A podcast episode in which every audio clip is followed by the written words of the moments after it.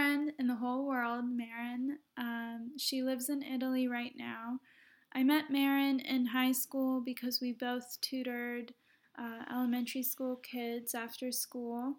And since then, we've been really great friends. And she has always been interested in Italy and Italian culture and Italian food culture.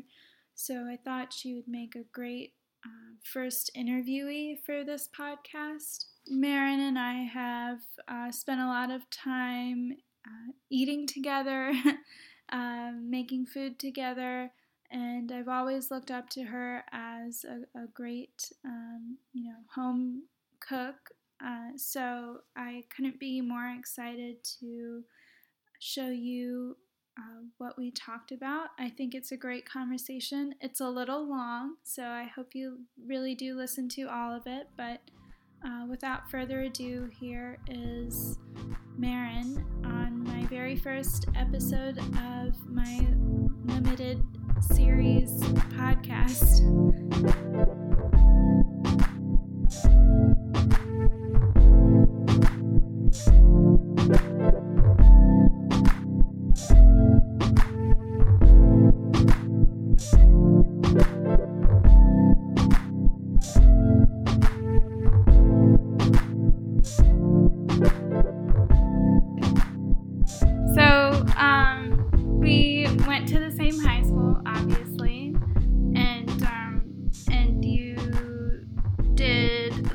Seniors in our high school had to do either a mentorship where you shadowed someone in some field, or you took one of the seminars that was offered. And am I right in thinking that you took the Italian cooking seminar? Yeah, absolutely. Okay. And then then you also took Italian as one of the languages that we had to take 2 languages. And you did Italian for 4 years? No, so I did Spanish was my main one, but then also I did Latin for 3 years, and then I did Italian for 2 years because they only had 2 years of Italian. They didn't. I don't know if they have it 4 years now, but they only had it 2 years when I was there. So I did it my junior and senior year. So how did you get into Italian culture or Italian language? So the first sort of the starting point was definitely the trip to Italy that I went on between sophomore year and junior year of high school. It was a trip that my brother had actually gone on maybe 5 years before me, and he had said that he had had such a good time. And so it was something that I had been looking forward to. And then, when it was my turn, I went on it, and it was 3 weeks touring Rome, Venice, Florence, some southern Italian towns, some other sort of Tuscan areas. And I loved it. I had been to, I think, Costa Rica before in terms of out of the country and different cultures. But other than that, that was sort of my first time to Europe. And I just remember even landing at Fiumicino, for the first time, I was like, oh my God, the trees, even the trees are different. And I just remember from the first second that I touched down, I was like, this place is cool and it speaks to me.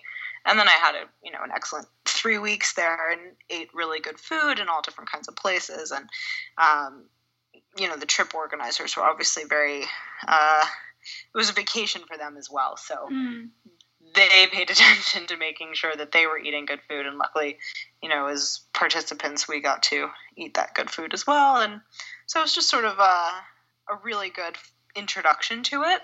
Mm-hmm. And not something where, I didn't have to put together the tour. I didn't have to TripAdvisor it and design it myself. I didn't have to do some kind of cheesy can tour. It was people that had traveled there many, many times and knew some special places to take people. So it was sort of a special introduction, and I just went from there. And I remember coming back from that trip and saying to my parents, I was like, I want to go back. This is it for me. And I actually, in order to save money to go back the next year, I got a job at a sports bar being a hostess there.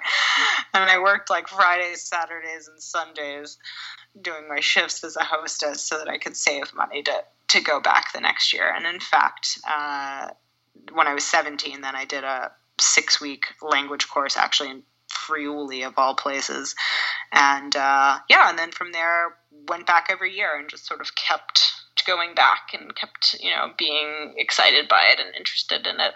Yeah. So you have Italian heritage in your family. Was that ever like a thing growing up? Sure. Well, 100%. But the thing is that being Italian American is just so different than actually being Italian. I mean, they're just two different cultures.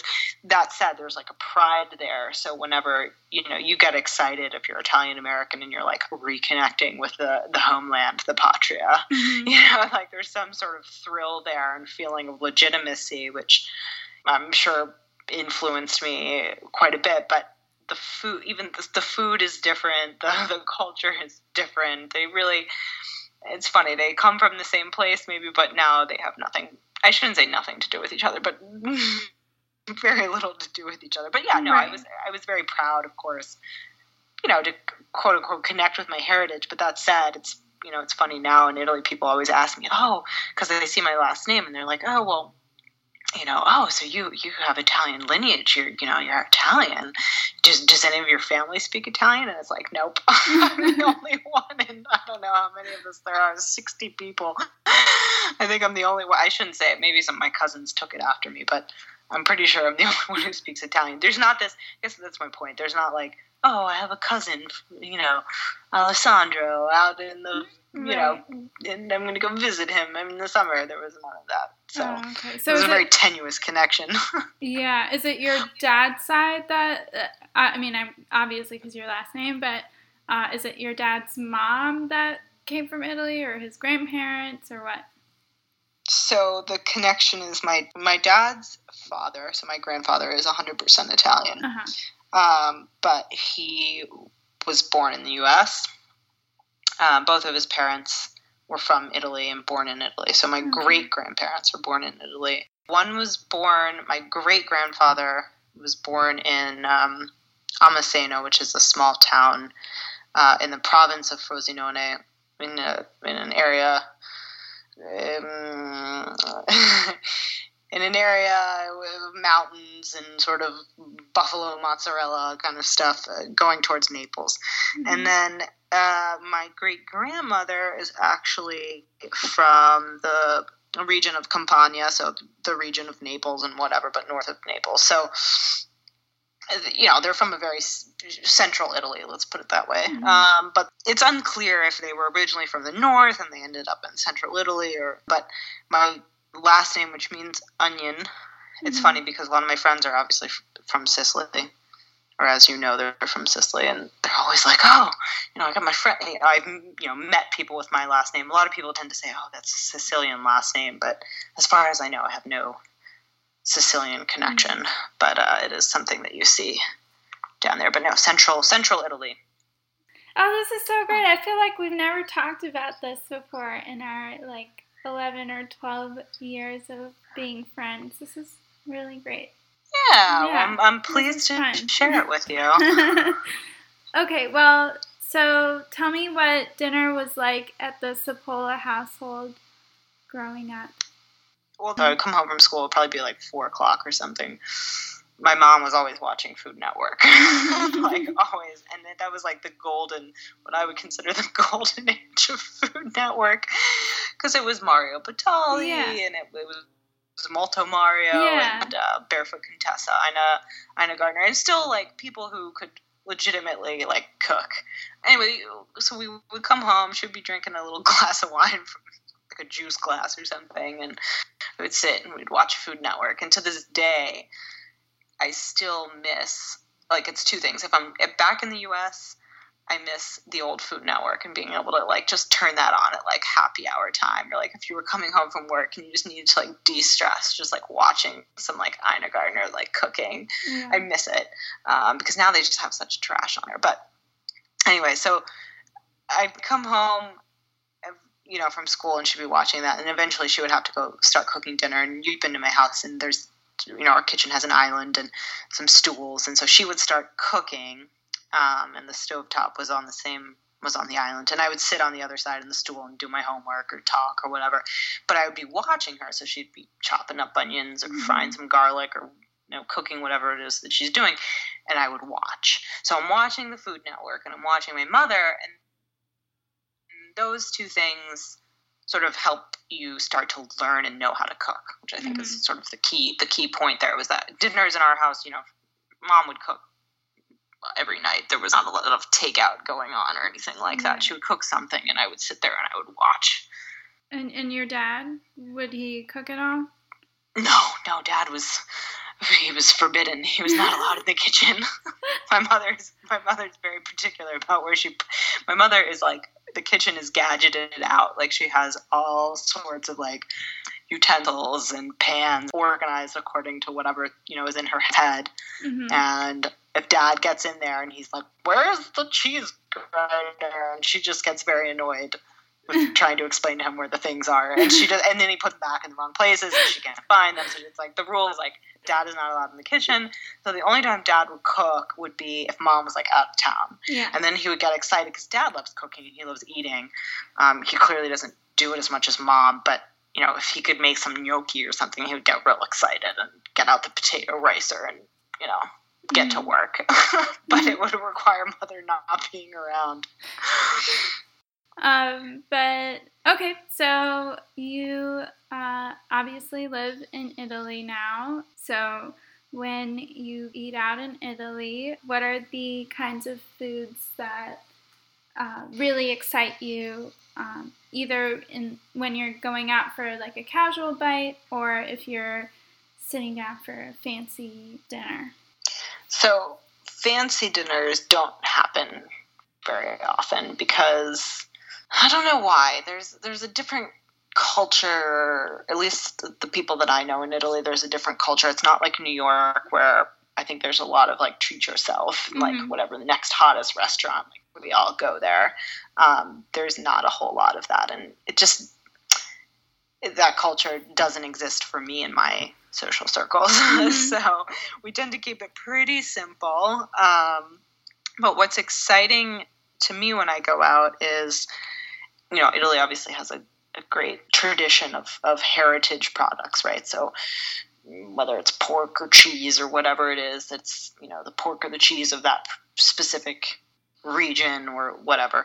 What excites me is eating that wherever it's made. So, you know, my example to you, you know, I have a couple sort of ideas, but, you know, when we ate porchetta, granted, I went to go get it in the Castelli Romani, so outside of Rome. We ate it in Rome, but it's very much a Lazio kind of thing. Mm-hmm. Or going to Colonnata to eat the lardo in, you know, where it's made, which is great. So you're looking at the hills and you're like, I remember being there and looking around and be like, where are these pigs that are making this lardo? I don't know where they are, but anyway, it just seems to taste better when you're eating it pretty close to where it's made. And I think that there's, maybe it's a psychological factor too, where you just think like, wow, I'm really sort of in the place of origin, you know. Just maybe it's a trick of authenticity. I don't know if it actually tastes better because you're closer to it, and it possibly does, or if you're just, your mind sort of tricks you into it. But that excites me, is being in, you know, eating a specialty of an area in that area, and not just going to a supermarket and buying it or whatever. Like when you're in Bologna, eating some really great ragu or some tortellini. Anyway, those kinds of things to me are exciting. Another thing that I particularly like when I go out is just food done well, which I think Italy in the past, you know, ever since I've been going there, the food quality has been declining. I would say the average, if you go there and you're visiting, it's more likely that you're going to end up in a place that's not that good. And I don't know why that is, but anyway, my point is it's just a little bit harder to find those sort of really good quality, doing honest things where they're home, you know, it's not all frozen or whatever. So I love those places, but on the flip side, you know, where you and I and Ryan went to have our meal outside of Spezia, mm-hmm. where granted Giorgio wasn't there, but you know, he's doing fun things and just completely changing. You know, he's not sticking to tradition, which is what so many Italians do. So you go out to eat and everyone has the same 5 things on the menu. I appreciate that he's trying to do something totally different. And sometimes it tastes amazing, and sometimes it, you know, you're like, well, that was a little weird. But I appreciate that sort of innovation, which you don't, again, find very often. So it's like tradition on one hand and innovation on the other hand. So those two things are exciting to me. But again, unfortunately, I think a lot of eating is not so great these days in Italy, and you're best, you know, buying the products yourself. And if you know how to handle food, you know, getting a place with the kitchen and cooking yourself. Mm-hmm. So when you cook for yourself, you're for the whole eschewing certain aspects of tradition in favor of creativity. Oh, 100%. Well, you have to understand too that first of all, okay, yeah. Because when you start to get into like discussions about what's authentic and what's not, and you get people, you know, the classic case is like ragu bolognese, like, does it have tomato in it? How long are you supposed to simmer it? Like all this shit. Mm-hmm. And like, honestly, I don't really care as long as it tastes good. Yeah. And maybe it's not exactly, you know what I'm saying? So sometimes people lose themselves in like what, they get too concerned with tradition. So I don't really, I'm not so interested in that. Yeah. When I made ragu bolognese, is it bolognese? Yeah. Mm-hmm. Last weekend, I got the recipe out of your Geometry of Pasta book that you gave me for my birthday a few years ago. And mm-hmm. I thought it was really funny because one of the last sentences they have in the recipe page for ragu bolognese is the addition of red chili pepper flakes can be heretical but is not displeasing. Yeah, exactly. Yeah, that's like a great tongue-in-cheek book. I mean, I love that book.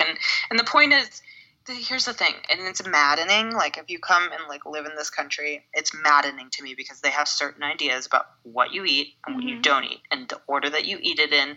And like, they don't, for instance, they will not put like a vegetable and a meat on the same like plate. Like, there are courses. Like, there is a meat course, and then there is a contorno, and, like, maybe you might eat them at the same time, but you have to have the vegetable on the side. And I'm just like, it's funny, because I've had this conversation with my mother where we both understand it. We're like, but we want, like, a little bite of this, and then we want a little bite of that, and maybe mm-hmm. we want to mix them together. And for them, it's like, oh, my God, keep the plate as separate as, like, you can't mix stuff. They don't want any kind of confusion of flavors. And then they have things that are crazy to me. I mean, again, it's getting away from tradition in the sense of how you produce something, but tradition in terms of how you eat, right? Mm-hmm. So they don't like I mean, this is very broad, but cinnamon. They tend to be against cinnamon. It's just like, what the fuck? You know, Jesus Christ, when you start looking at how many American desserts have cinnamon in them, or like breakfast items, it's like, oh my God, they won't eat this, they won't eat that, they won't eat that. Yeah. I know, it's just, anyway. Yeah. So. Okay, but when you do cook for yourself, let's say you're having someone over for dinner and you want to like zhuzh it up from the normal stuff you cook for yourself, what are your favorite kind of dishes to make? When I'm cooking for people, I mean, the key thing is to just make something that I think that they will think is delicious. That's the number one. But if I wanted to, like, put more work into it, I mean, my go-to is obviously a ragu. I mean, I think they're, you know, either a bolognese or I told you about the duck ragu, mm-hmm. which I really like as well. I mean, they're fun things. You know, they take, you know, let's say an hour to get all the prep work done and to get it going, and then you let them sit on the stove for 4 hours or something like that. And if you want to make it real fancy, then you make lasagna out of it. And it's just these multi-step things that when cooking is fun or therapeutic for you, it's almost like the longer and more tedious, the better. It's like there's more joy out of it. So let me make something like that. And it, you know, and they taste good too. So that's what I go for. I will say that I shy away from, and kudos to you, making my own pasta. And that's sort of a you know, I don't want to say the final frontier because I have lots of frontiers, but that's something that I don't really start to get into, which is, again, that extra step of, okay, if I'm going to make lasagna, am I going to make the noodle from scratch? And for me, the answer right now is no, I'm not going to, but I will make the ragu from scratch, and I'll make the, you know, the bechamel and assemble it all from scratch, but I'm not going to make the pasta quite yet. But that will be something I'm sure as I get older that I'll get into, because I, you know, again, the more complicated, the better. Yeah. I want to tell you about my first time making pasta this last weekend from scratch. How did it go? It was not a success, but it was not a failure. So okay. I made pappardelle, and I think my problem was that I used jumbo eggs instead of large eggs, which was what the recipe called for. And so when I fed it through the pasta roller, it was just like, I don't even know how to describe the batter. It was like, or I don't even want to call it, it's not batter, but the dough. It looked almost like a very thick, like, pancake batter when you passed it through the pasta roller, because it would break apart in these like stringy holes. It was too wet.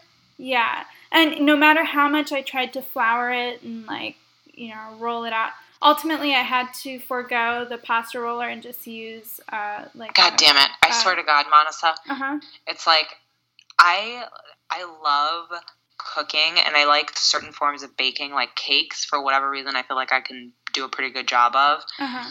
Things like that involve dough, so pasta, pie dough, bread, all those kinds of things. There's some sort of like mystery, and maybe it's just a practice thing, but I swear to you, they like scare me. I just don't have, I can't, they're not predictable to me, and I feel like I like have the desire to make it and have it turn out well, but I just never know how it's going to come out. I feel like it tends to be disappointing, so I'm proud of you for even trying.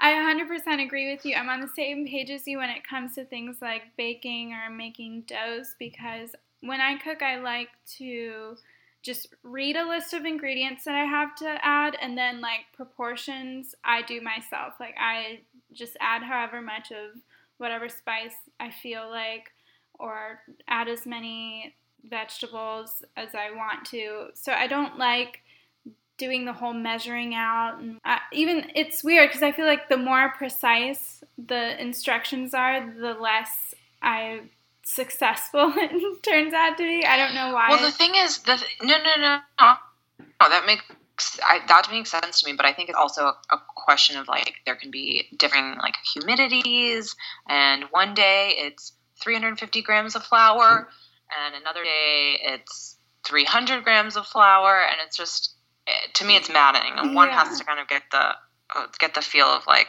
touch, right? So does it feel like the texture? Does it feel springy enough? Does it feel stretchy enough? I don't know. Like, these little things that you just have to have an instinct for, and there's actually, they can be very specific instructions, but you have to just know, you know, like, does it look right? Like, I made bread a couple weeks ago, and it was like, for Christ's sake, like, the first rise was okay, but the second rise, I was like, this doesn't really seem like it's coming up that far. And in fact, it was like a brick at the end. And of course, you do some reverse, you know, some research after the fact, and it's like, oh yeah, by the way, it's really hard to make bread with 100% whole wheat flour because there's not enough gluten. And you're like, fucking A, like, I wish I had known that at the beginning. Anyway, it's just trial and error. And I think those kinds of doughs are just tough. Yeah, I mean, ultimately, I had just rolled it out by hand with, like, a rolling pin, and then cut it with, like, a pizza cutter. I thought it was fine until that point, because, like, the noodles felt fine, like they were an appropriate thickness. And the part that I kind of freaked out the most at was when I actually, because I kind of set it aside while I was doing something else, and then when I went back to, like, put the pasta in the water, I made the mistake of picking up multiple noodles at once and not keeping them separate. And I guess because it wasn't the right consistency, they stuck together. So, like, or a lot of the noodles stuck together. And so half of the pappardelle ended up being just clumpy Oh my God.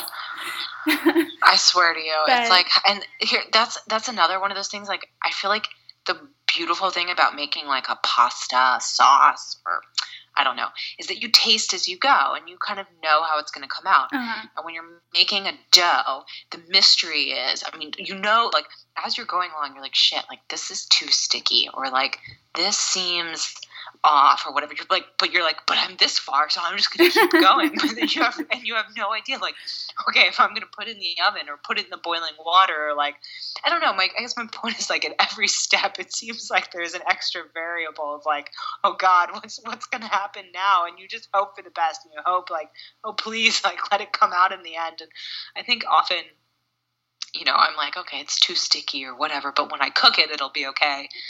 And often that's actually just wrong. It just never gets to where it's supposed to be, but I keep holding out hope. Anyway, good luck to you. Just keep trying. Yeah, I have a couple months to keep trying. Also, the mozzarella that I tried to make was not mozzarella. It was more like a very firm ricotta. It just, like, didn't stretch at all. And I think it's just, since making it, I've read up on other recipes on how to make mozzarella, and I think I just used a recipe that was awful. Or, like came with the cheese-making kit that I ordered off of Amazon, so not following that lady's advice again.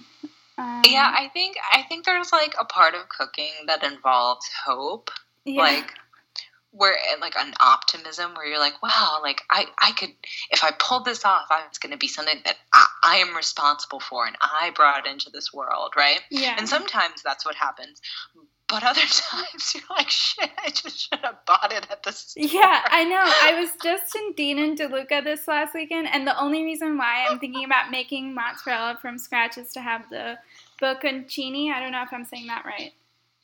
Yeah, you are. But on the crostini. That's literally the only use I have of mozzarella in the menu that I have planned. And I picked up a box of that at Dean and DeLuca to see what the price was like, and it was like $3. And I was like, why do I go through this? So it was like super cheap. Yeah. It was like, why go through this trouble when you can get, like, good quality cheese at the store? 100%. I know. Well, it's like, no, but it's a desire to produce. And no, I get it, but I think it's something that, like, as we get older, and I'm like, I talk, it's like, I'm so much older than you, but, like, really with every year that passes, I feel like I learn, like, I just start to get wiser, and it's just, like, some of these things, like, it could be a fun project, it could go well, but, like, it's also not worth it.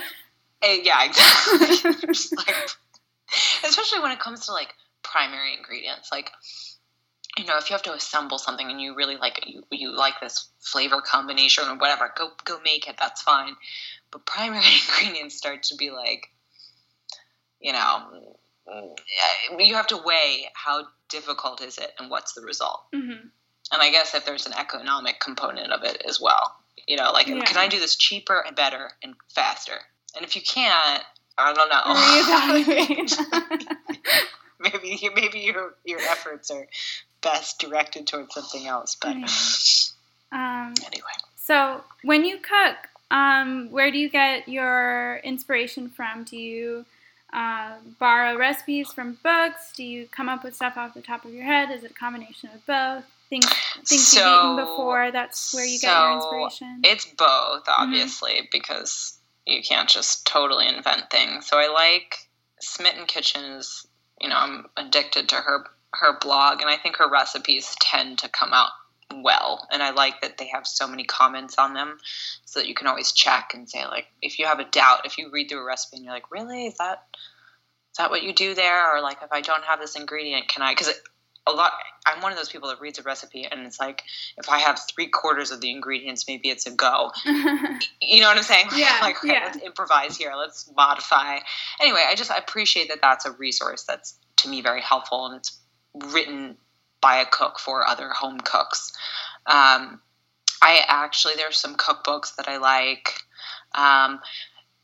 But I can start from scratch. In other words, I've never eaten this food. It looks good or it looks interesting, and I'm going to try it. On the other side, there could be something like I had something at a restaurant that I really liked, or my friend made me this and I really liked it, or my mom used to make this, and you pull from what you've eaten before, and maybe you have a recipe for it. Maybe you have to either invent one or look for one or, try one. But it often is like that. You're like, what am I in the mood for? And you think about something that you've already eaten, and then you try and recreate that. On the other hand, a lot of times I have this like sort of obsessive, what do you want to call it? I hate wasting things. Mm-hmm. So I look in my fridge and I'll be like, okay, I got like this half-eaten hunk of cheese. I have some capers. Capers don't really go bad. But anyway, things in your fridge that are about to go bad. And you're like, oh God, what am I going to do? And you put together a list of 5 ingredients, and you're like, can I make something that combines these things and is pretty good? And actually that has led me to great meals, mm-hmm. that it works out for the best a lot of times. And that's kind of a fun thing because you can improvise with whatever you have. And it's almost like a game, like, okay, what can I make? You can pretend you're on a kitchen show or whatever, and they've given you some random, assortment of ingredients. And you're like, okay, how can I Iron Chef this out right now? Yeah. I think if you like cooking and you have some, skill or know-how about it, you can always conjure up some good stuff just from whatever you find mm-hmm. in your fridge.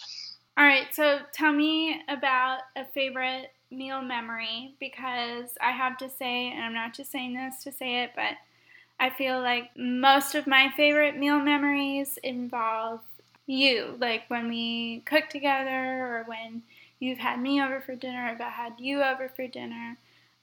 Those were really special moments for me that I still hold very dear to my heart. So I'd love to hear about a favorite meal memory from you, if you have one. If you can't think of one, I definitely have them.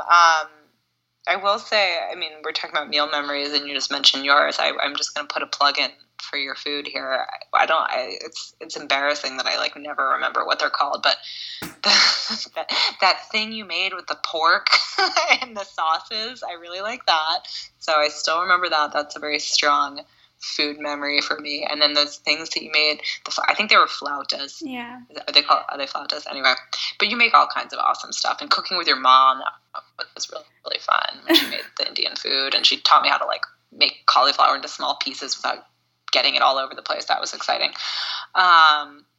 But no, this is the meal memory that I wanted to talk about was just more so a genre of mm-hmm. meal, which is, because I had one today, so a picnic, the concept of picnic. Yes. The concept of picnic. I think picnics are kind of, they can turn into some of my favorite meals because hopefully you're in a beautiful place, right? Yeah. You can pick whatever it is that you're bringing to the picnic, right? So you can get your good primary materials there. So some of the picnics, you and I had in Rome with Ryan when we were up on the Janiculum, and you can just go get some porchetta and some good bread and some local wine and just, eat out outside. I think that's kind of my style of meal. I'm trying to think of another picnic. I had one specifically in mind, and now it's escaping me.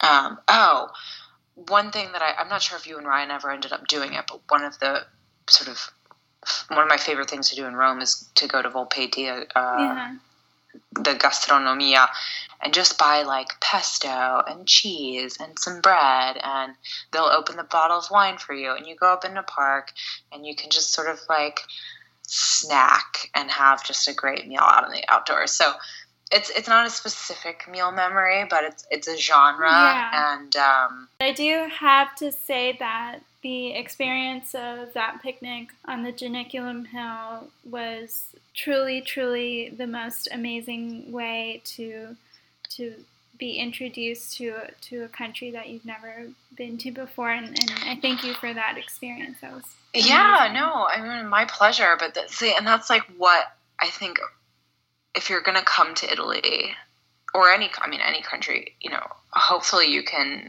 know someone there, someone who's you know, been there, done that a little bit, because I don't know, TripAdvisor sometimes is fine, but a lot of times I feel like you end up going to the same tourist places that everyone else goes to, and you're kind of like, and like, Italy's known for good food, but where did I end up here? Anyway, there, you can just have to do some digging sometimes. Yeah. So it's always a treat, I guess, when someone can guide you to things that you wouldn't have done yourself, you wouldn't have known to do yourself. So my pleasure. So you have always been, in my mind, an amazing host and a cook. And I told you a little bit about why I am calling this supper club Felicità. Am I saying that right? I need to know. Felicità. Okay. So why I'm calling it that, it's because, and this is something I've told you multiple times before, but the concept of sandosham in Tamil, the word means happiness in Tamil, but it's always used pretty much in the context of when you have people over, or you can serve, you know, a guest a meal or host them. You always say in Tamil, it gave me great sandosham, or gave me great happiness to be able to host you or to cook for you. So when you do have people over for dinner, and you make food for them, is it the cooking that brings you the joy, or is it the hosting that brings you the joy? Basically, why do you have people over for dinner and cook for them? So I was thinking about this. It was a good question, and I was like, you know, because there's something I'm happy because you made them food that they like. I mean, that's a treat, right? But if that were it, then I would just cook for people and drop food off at their house and leave and say, enjoy, you know, and, you know, or maybe sit with them and, you know, watch them eat a muffin or something and be like, oh, I'm so glad you like my muffins. But that's not what it is. I love cooking, and I love all the steps, and I love eating myself, clearly, but hosting for me is, you know, goes way beyond that. And it's funny that you have talked about that concept with me before, but sort of hit me in a different way maybe this time. And it's absolutely the case. It's an honor, I think, to invite people into your home. You know what I'm saying? And it's an honor to be a guest. So it goes both ways, right? So I feel like I've always felt super grateful when people have invited me into their homes and taken really good care of me. And sometimes I'm like, what did I do to deserve this? This is so amazing. You know, it sort of started with, I have an aunt who does this for me. I have a sort of, she's not exactly an aunt, but basically an aunt who also has hosted me. And I'm just sort of like, they make great food, and they give you, my former boss was like this too.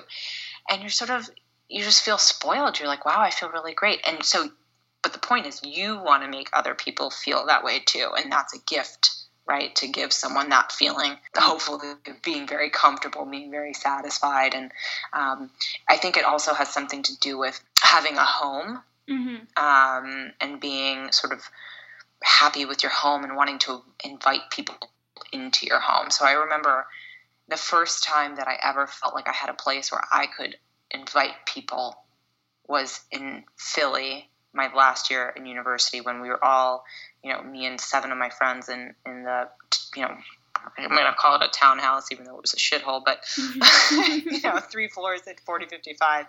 And we threw some really awesome, what I would consider awesome, you know, parties, but it had a strong food component. So big paella parties and some baked pasta. And, you know, they weren't the typical college, you know, just keg burgers and that's it. But that was the first time that I ever could say, come to my home. So, you know, growing up with my parents, it never felt like my space. And then I was in a dorm, and then in Bologna, I didn't have a good, really home situation in terms of, I didn't feel like it was completely my space. Mm-hmm. But at 4055, I remember that first sort of feeling. And then did you ever come to, when I lived in Brooklyn, our Sunday fun days? Or maybe... I don't recall.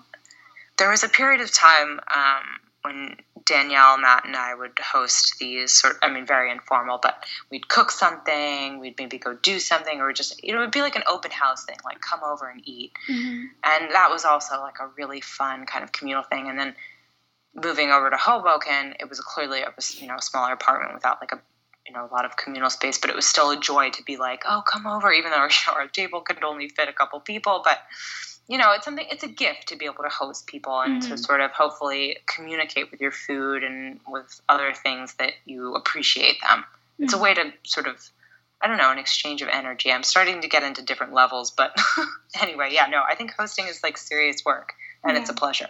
I actually wanted to run an idea by you. Since our dinner table can only seat 8 people, originally I was thinking I might only invite 6 people, and then there would be Ryan and myself, of course.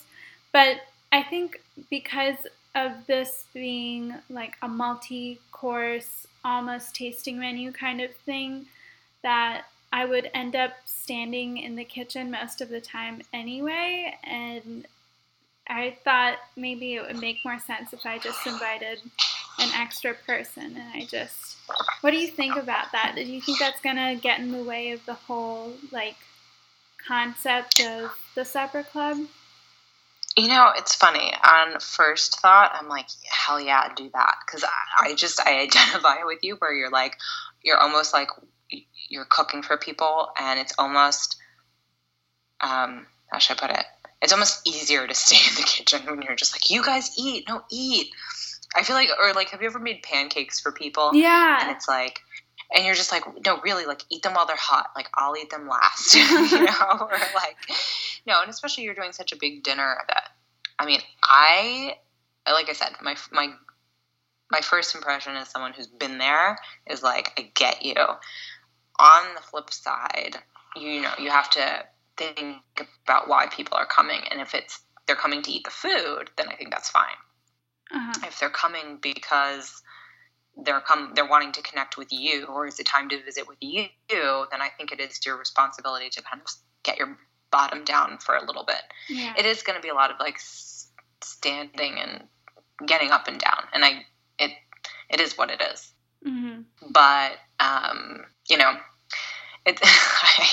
hate to do this, and I feel like I preach this to like literally everyone, but and this is going to sound really crazy, but my dad, we went to church every week growing up, and as part of church, you have to listen to the Bible. And anyway, one of the stories about Jesus is that he goes over to Mary and Martha's house, which are 2 sisters, and one sister is like cleaning and trying to, get some food out on the table because she's like, oh, shit, Jesus is here. Like, I got to, like, we got to present, And the other sister is, like, sitting, and she's just chatting with Jesus. And then one sister gets mad. She's like, dude, why aren't you helping me? Like, you got to help me. Jesus is here. And Jesus is like, yo, calm down. I actually, like, you should be doing like your sister. And she's like, she's lazy. Like, what is she doing? She's not helping. And he's like, no, the important thing is if I come over, like you, the most important thing is that you have like a communion with your guest and you listen to your guest and you spend time with them.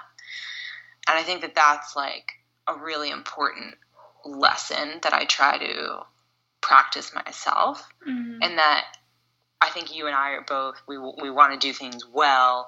We want people to be happy, and it's not about impressing people per se, but it's about, executing something well, right? Mm-hmm. But when you're running around in the kitchen and especially if you're, a nervous wreck or something, which you never seem that way, by the way, when we're having dinner at your house, but you have to remember why you're there. And if you're there to be visiting and whatever, you gotta make room for that, because that's what people are gonna remember, not whether it was perfect or not, or what I'm saying. Yeah.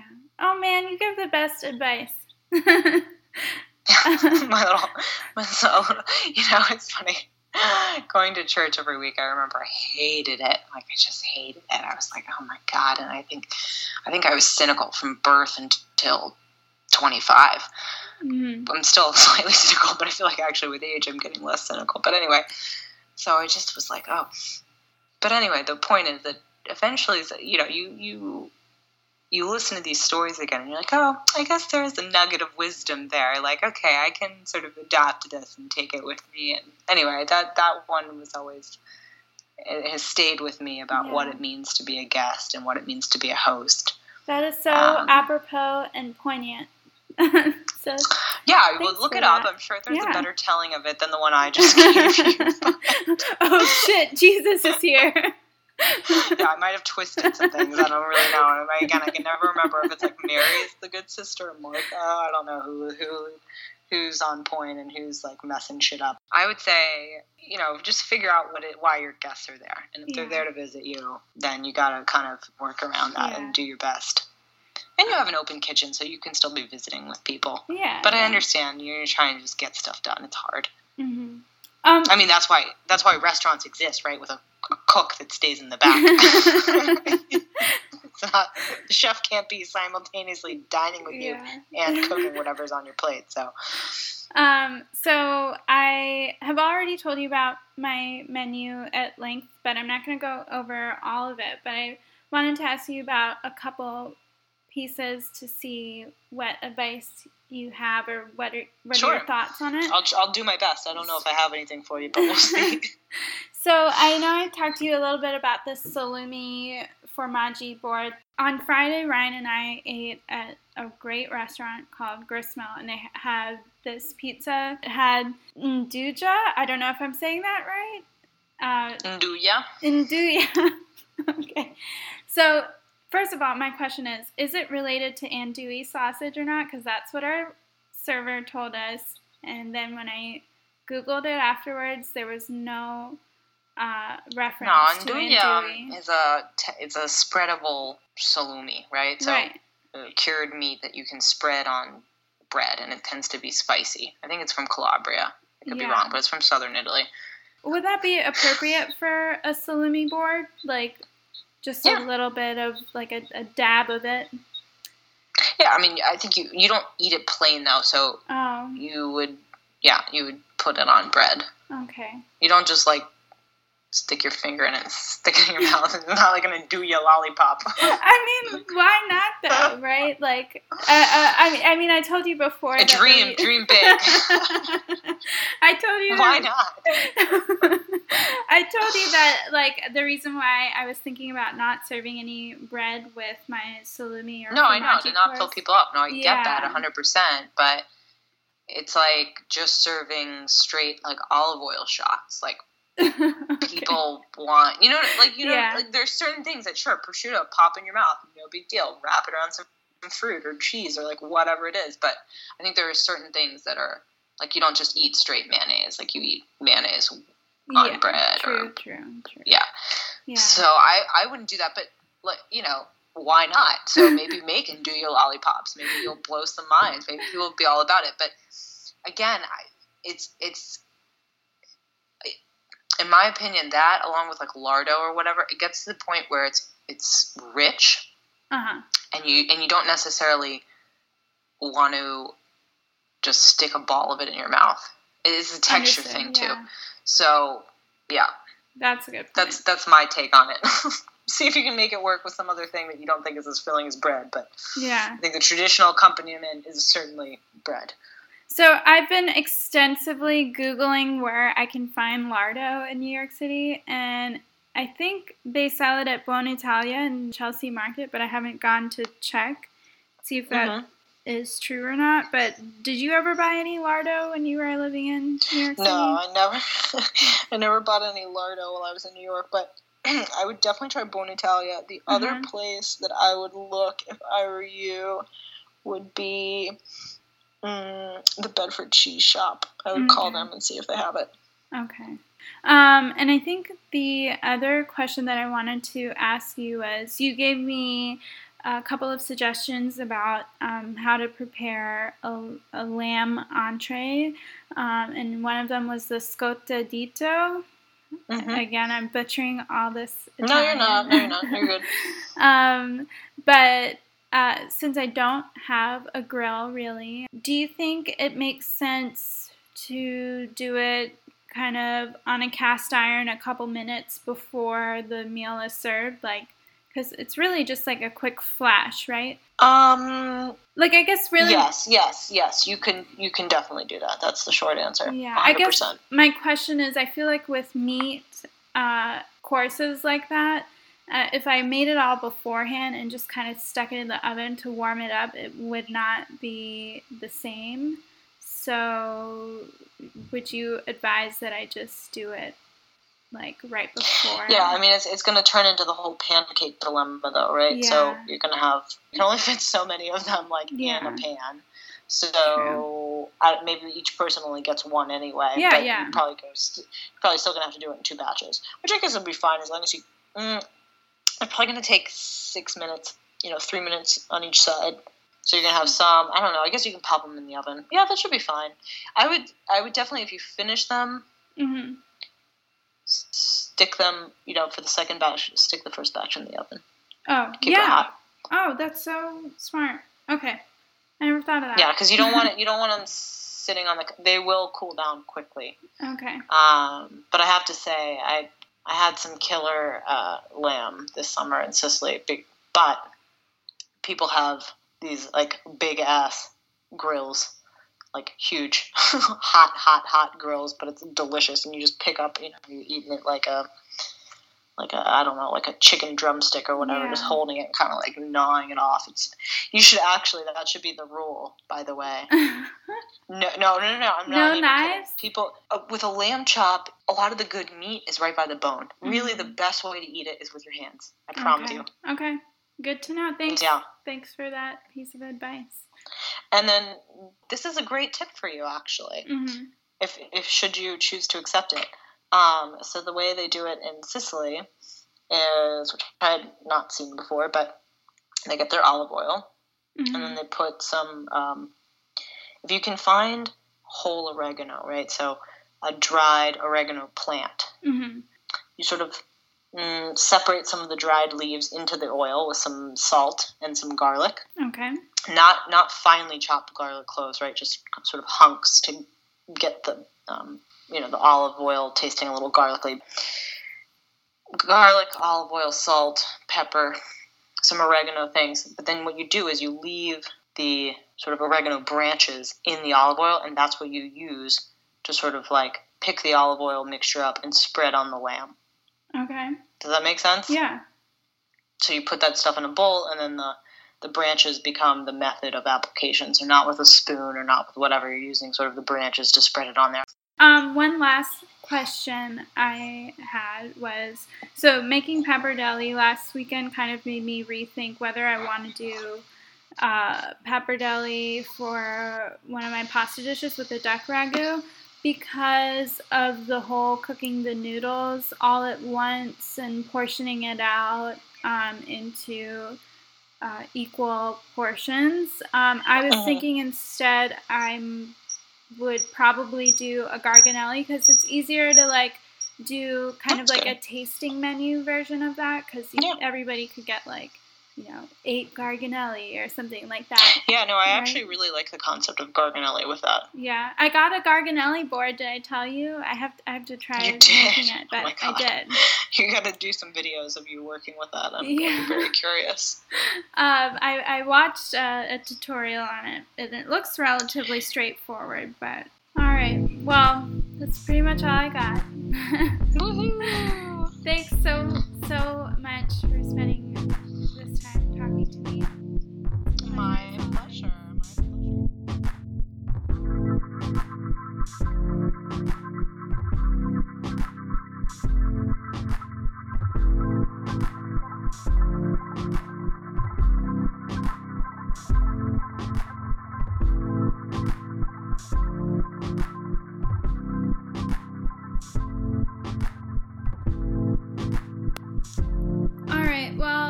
To thank Mairin, of course, for all the time she took to speak with me. I'd like to thank Amar for the music that you heard in this podcast, and I'd like to thank anyone who made it to the end of this podcast, even though it was very long, and evidence of just how carried away I get with ideas. I don't know how much longer these will continue. It depends on how many people I can get to talk to me. But thank you, and stay tuned.